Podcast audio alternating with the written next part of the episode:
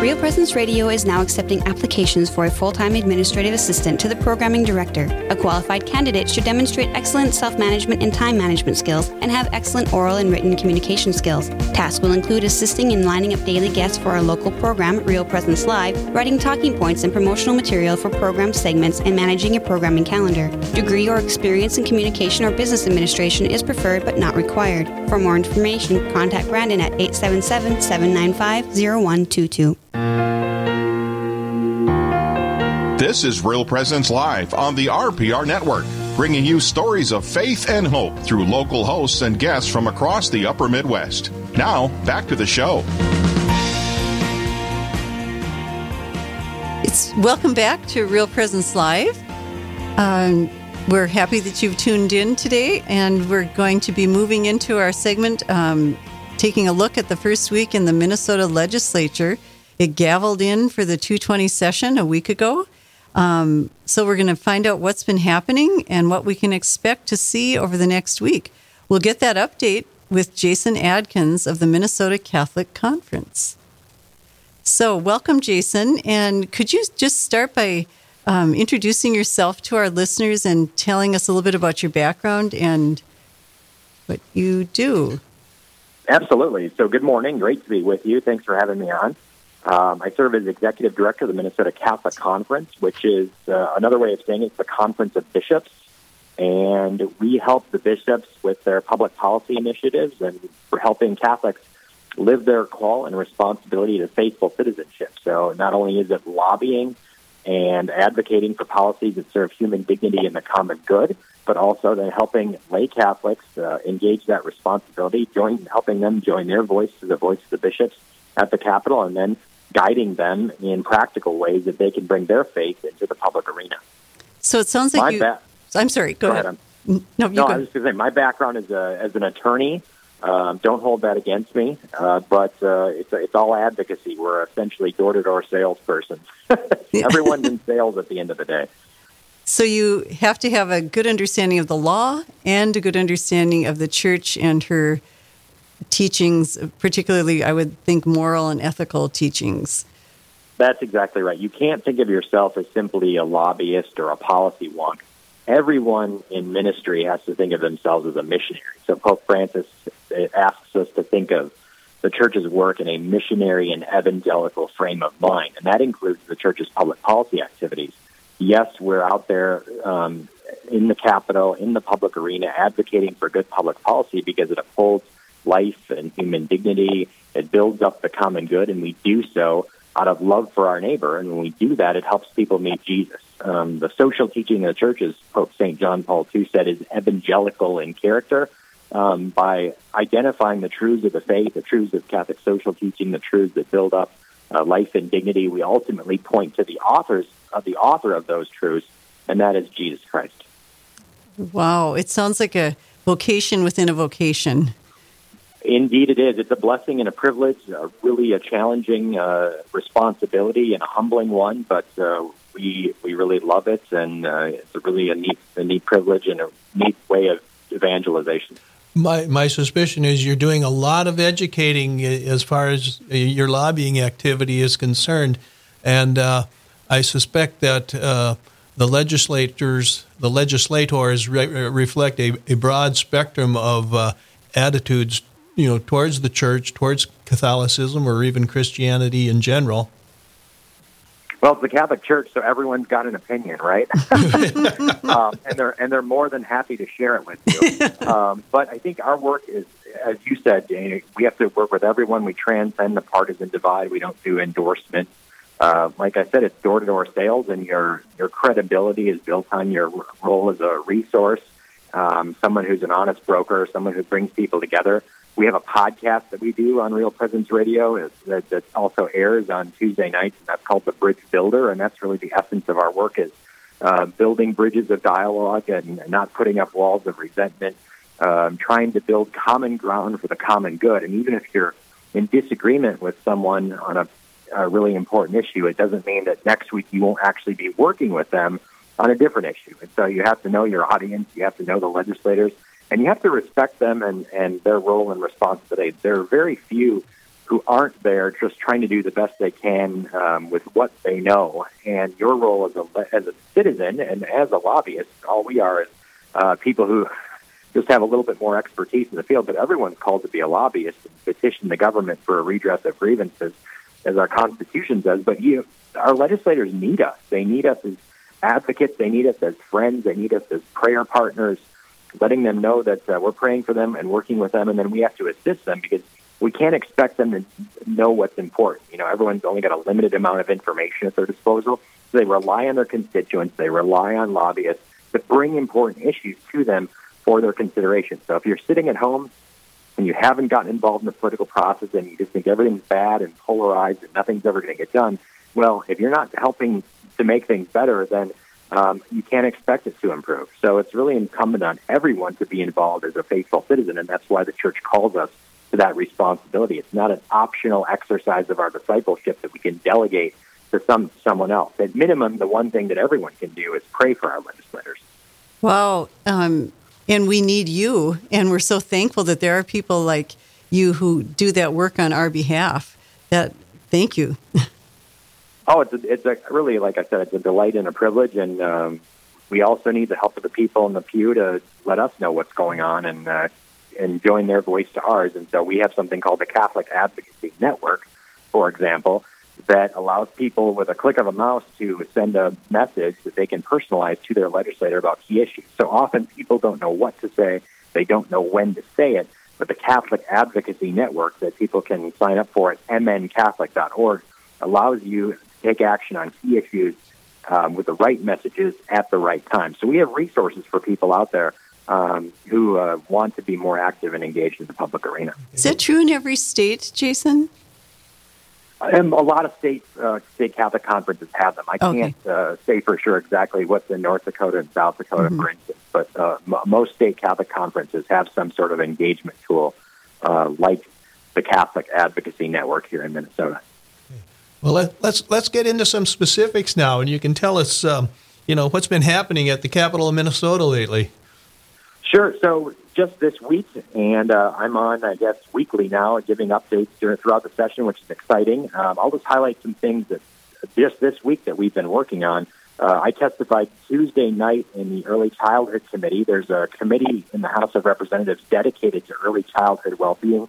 We know more and more that uh, getting children and uh, expectant mothers the things they need at the earliest stages can help in child development, brain development. Uh, A dollar seventy spent on some of these programs, like a home visiting program for pregnant mothers, giving them best practices on nutrition, uh, helping them make sure they get scheduled the right doctor's appointment.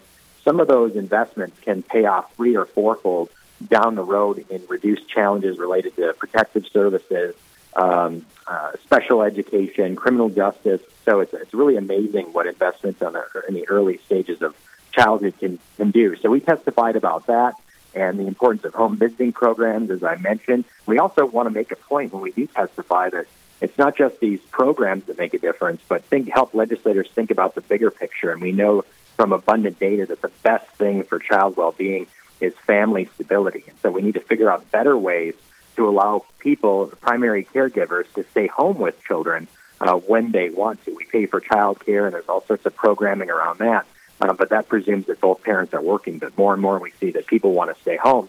So how can we empower more caregivers, particularly mothers, to stay home with children and make that financially a viable option? So that was Tuesday. Um, and then Wednesday we had Second Chance Day on the Hill. So criminal justice issues. How do we reintegrate offenders uh, who are of come out of an incarceration context but want to rebuild their lives and get back into the community? So they have challenges finding housing, uh, getting jobs, because who wants to hire an offender, right? It's a risk. So, what are some programs and initiatives that we can do to help people coming out of an incarceration context to rebuild their lives and get their feet back uh, on the ground? So, I'll stop there. Those are, but those are just two. That's two, Tuesday and Wednesday, and you see the uh, breadth of issues that we have to work on: criminal justice, early childhood. Um, so, it's we have to be on top of our game at all times. And all pointing to the uh, helping people understand the dignity of the human person. That's exactly right. Um, and we can't, uh, you know, the Pope Francis talks about the throwaway culture, and that includes the unborn, the elderly, the disabled, but it also oftentimes includes offenders, people who have committed crimes.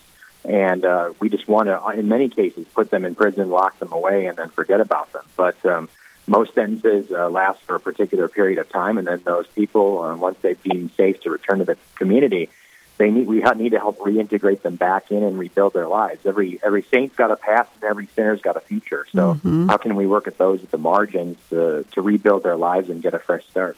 Okay. Well, be, be, before we continue, I'm going to interject here uh, just a, a, little bit of a thank you for all of our listeners out there for tuning in to Real Presence Live. And uh, Doreen Kennelly and myself, Jack Kennelly, are your hosts. And our our guest is Jason Adkins, who is giving us a little update on the Minnesota legislative activity. And uh, well, let's back to the interview. Yeah, sure. So uh, we went through just Tuesday and Wednesday. Uh, those are highlights, uh, among other things that uh, we're doing. We sometimes have playing whack a mole over there. But Thursday, uh, our partner organization, the Joint Religious Legislative Coalition, which is a partnership between the Catholic Conference, the Islamic Center of Minnesota, the Minnesota Council of Churches, and the Jewish Community Relations Council. We have an alliance where we work together on inter as an at an interfaith level on poverty issues, and it's a great model for the rest of the state and our legislature. If we, despite our profound differences on a number of issues, can come together and find common ground for the common good, then certainly our legislators can, despite the deep uh, polarizing divisions between the parties. And so we had our clergy summit on affordable housing and homelessness on Thursday. We are delighted to have Governor Walz there, um, Senator Gazelka, who's the Senate Majority Leader, and Representative Hausman, who uh, runs the um, Capital Investment Committee for Housing in our uh, House of Representatives. So great conversation and some important information to clergy so they can become better advocates around issues related to housing and homelessness. More and more we learn that housing stability is a key factor that can help address a number of different problems. If you don't have a safe and stable place to lay your head at night, it makes it difficult uh, to uh, do a number of different things and really have your life on track. So we're finding more and more that housing is a key issue. And as I mentioned, we work in an interfaith way to help bring more attention to that issue and then equip clergy to become advocates themselves. You know, um, it seems to me that the media has kind of pigeonholed I think uh, Catholicism kind of with a, a almost a, a, a, political bent to it. Do you find yourself having to fight against that once in a while, that perception? Yeah, let's not be uh, naive that the media are simply uh, delivering information to the public and helping to inform them. The, the media is deeply, deeply biased. Um, we can't uh, criticize the media when they legitimately do their job, but um, we, we, we should look at a skeptical eye when much of the media is reporting on things Catholic. The media's religion IQ generally is pretty low. Um, but that being said, you're right. Um, we, we have to tell our story. We have to rely on ourselves to tell our own story and tell our story better, that we're out there advocating for human dignity and the common good on a broad spectrum of issues. And certainly there are some issues that are really key in, in terms of who we are and our identity. I would say the sanctity of life issues, of course, are, are paramount, and assisted suicide is something that we're very, very focused on uh, right now, and preventing the legalization of that, um, preventing the legalization of recreational marijuana. So there's some things that you would expect the Catholic Church to be involved in. And We're certainly doing those, but we're, um, you know, out there in the community working on a whole spectrum of issues because the church has something to say about a lot of different things, and uh, we bring a consistent ethic of life, and uh, it's important for people to know that. And so uh, we got to get out there and tell our story and, and, do so in a very proactive way. And that's where, why we're out there working in the community on a broad spectrum of issues. Right, and and we're thankful that you are out there because I know the church has a difficult. Uh, they do have a lot to say, but uh, unfortunately, to explain the dignity of the human person, you just can't necessarily do it in a in a sound bite. And it's really important that we have uh, knowledgeable people out there educating the legislators as to you know what the church really teaches and uh, what their position is on certain things, rather than taking our information from the uh, from the from the media. And uh, yeah, we want we want people to uh, we want to protect the sanctity of life from womb to tomb, but we want to promote flourishing in between and flourishing for all persons in our community. And so that's why we speak to that broad spectrum of issues. It's because there's a lot of different things that people need to flourish, whether they're criminals reintegrating into society, whether it's the poor who need housing access and housing supports, whether it's uh, kids who are in stuck in underperforming schools, they need school choice. So it's the sanctity of life is the cornerstone, but we also have to promote flourishing uh, in between. Okay, great. Well, thank you, Jason. It's been a, a real interesting to uh, visit with you today, and we're we're happy you're out there at the Minnesota Legislature advocating for the church and uh, and the dignity of the human person, and for uh, poverty issues and all those other things, criminal justice. Uh, it, it's important that the church has this voice. Well, thanks for having me on. And listeners, if they want to learn more, go to mncatholic.org. Again, that's mncatholic.org. Thank you, Jason. Thank you. God bless. God bless you.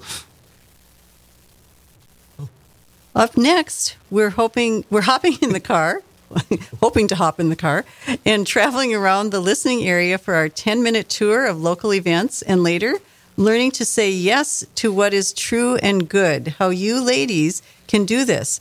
Keep it right here. There's plenty more Real Presence Live to come in just a couple minutes. This is Real Presence Live, where the focus is not on the evil around us, but on conversion and mercy through the good news that is always good. We're local, engaging, and live on the Real Presence Radio Network.